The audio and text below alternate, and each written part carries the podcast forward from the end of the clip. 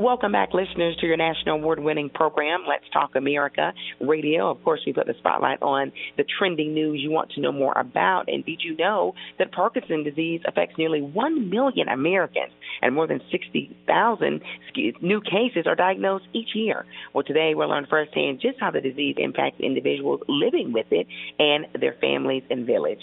Susan Brown is a person living with Parkinson's disease as well as a caregiver for her father who also has Parkinson's. Plus, we're joined right now by John Lehr, CEO of the nonprofit Parkinson's Foundation. Welcome, John and Susan, to the program.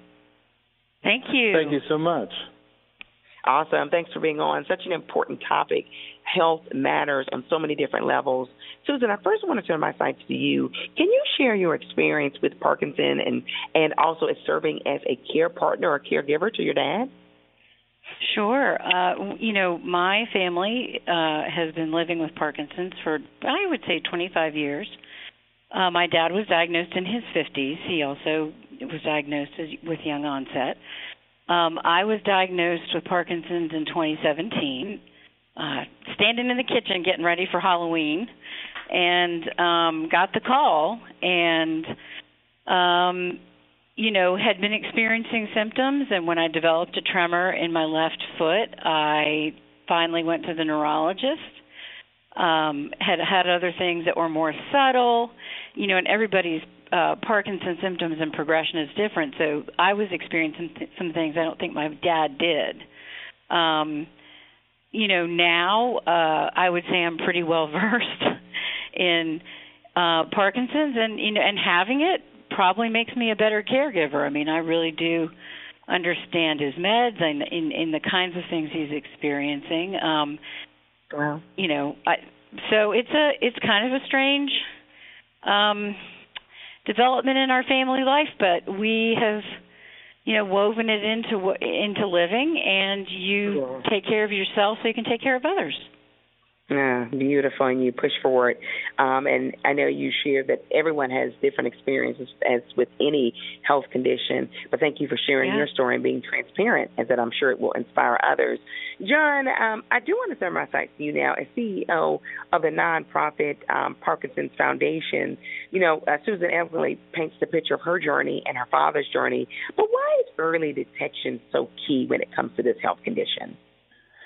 Yeah, so, you know, for people who are experiencing some of the early symptoms of Parkinson's disease, like a resting tremor or maybe a loss of sense of smell, um, or maybe some challenges with, uh, you know, their gait, their walk, their stability, um, you know, rather than, you know, go around and maybe even go to you know the darkest places in their minds about what it might be, we encourage people to go get diagnosed or go see a neurologist with special training in Parkinson's disease. You know, somebody who's a movement this sort of specialist. Um, and then once you have the diagnosis, hopefully, you know, if you get a diagnosis, that's you know not any diagnosis anybody wants, uh, but it does uh, it does take you out of the realm of questioning and puts you into the realm of action, which is how am I going to, um, you know, array my life to live better with this disease um, or live with this disease in a better way. And that can lead to you know having a good relationship with a clinician who knows a lot about Parkinson's and can get you right on the right medications. It can lead to you know joining support groups and getting moral support uh, you know that you need in a, a disease that can be very social isolating, and it also can lead to better diet and exercise. And exercise in particular is really important uh, to start because okay. it really does so much to keep the, the symptoms at bay. Yeah. You know, I'm sure one of the many questions you have providers that receive and also organizations like yours is what is exactly going on with new treatments and possibly a cure? I know in our areas yeah. of oncology, John, we've had so many um, progressive things happen in terms of medication and custom and, and custom therapies for different people. But when it comes to Parkinson, have we made leaps and bounds when it comes to treatment in the last 20 years? Uh, unfortunately, not so much, right? Um, you know, we are still using the same frontline therapy. It's called carbidopa levodopa. Uh, it's a dopamine replacement therapy. People with Parkinson's lose dopamine neurons dopamine neurons are really important for movement and lots of other aspects of the body. So we're still using the drug that was developed in the 60s and 70s. Um, there's been some tweaks and improvements along the way. Um, what's also happened is we've invested lots of money in, in research to understand the, you know, the underlying causes and the basic biology of the disease so that you know we now have a better understanding of the disease, and because of that, we can start to target therapies, um, you know, and ultimately, hopefully, find a cure for the disease. Yeah, beautiful, and I know that's so key, and I do believe we will get there. Um, let me ask you this as well: How exactly does Parkinson's disease impact younger individuals? Because I know when we um, Susan speaks of her father having it, and of course she's younger than her father. Um, how does that vary? Can the symptoms be different if it's someone younger? Well, yeah, I'll just say one or two things, and then I'll let Susan speak because she's really living with uh, young onset. You know, people with young onset um, tend to live, you know, you know, long life. Um, you know, different from people who are diagnosed later in life. Um, there okay. seems to be less cognitive involvement among people with uh, young onset. Um, some people with Parkinson's will have cognitive and, and, and cognition and executive functioning issues, but we see that less in people with young onset. Um, and, you know, no two courses of the disease, disease are the same. So, you know, um, you know, people may, you know, may experience the disease very differently. But really, Susan is is the expert here. yeah, Susan, can we have your input? Yeah, sure. Um, you know, I think that the symptoms I experience uh, are the things I think probably have the biggest impact on my life are uh, sleep issues, sleep disruption. Okay. And um, that's very common in Parkinson's patients. And um, then just general fatigue, which is even really different than the sleep disruption. It's just sort of, sort of, you know, you feel like you've been hit by a truck.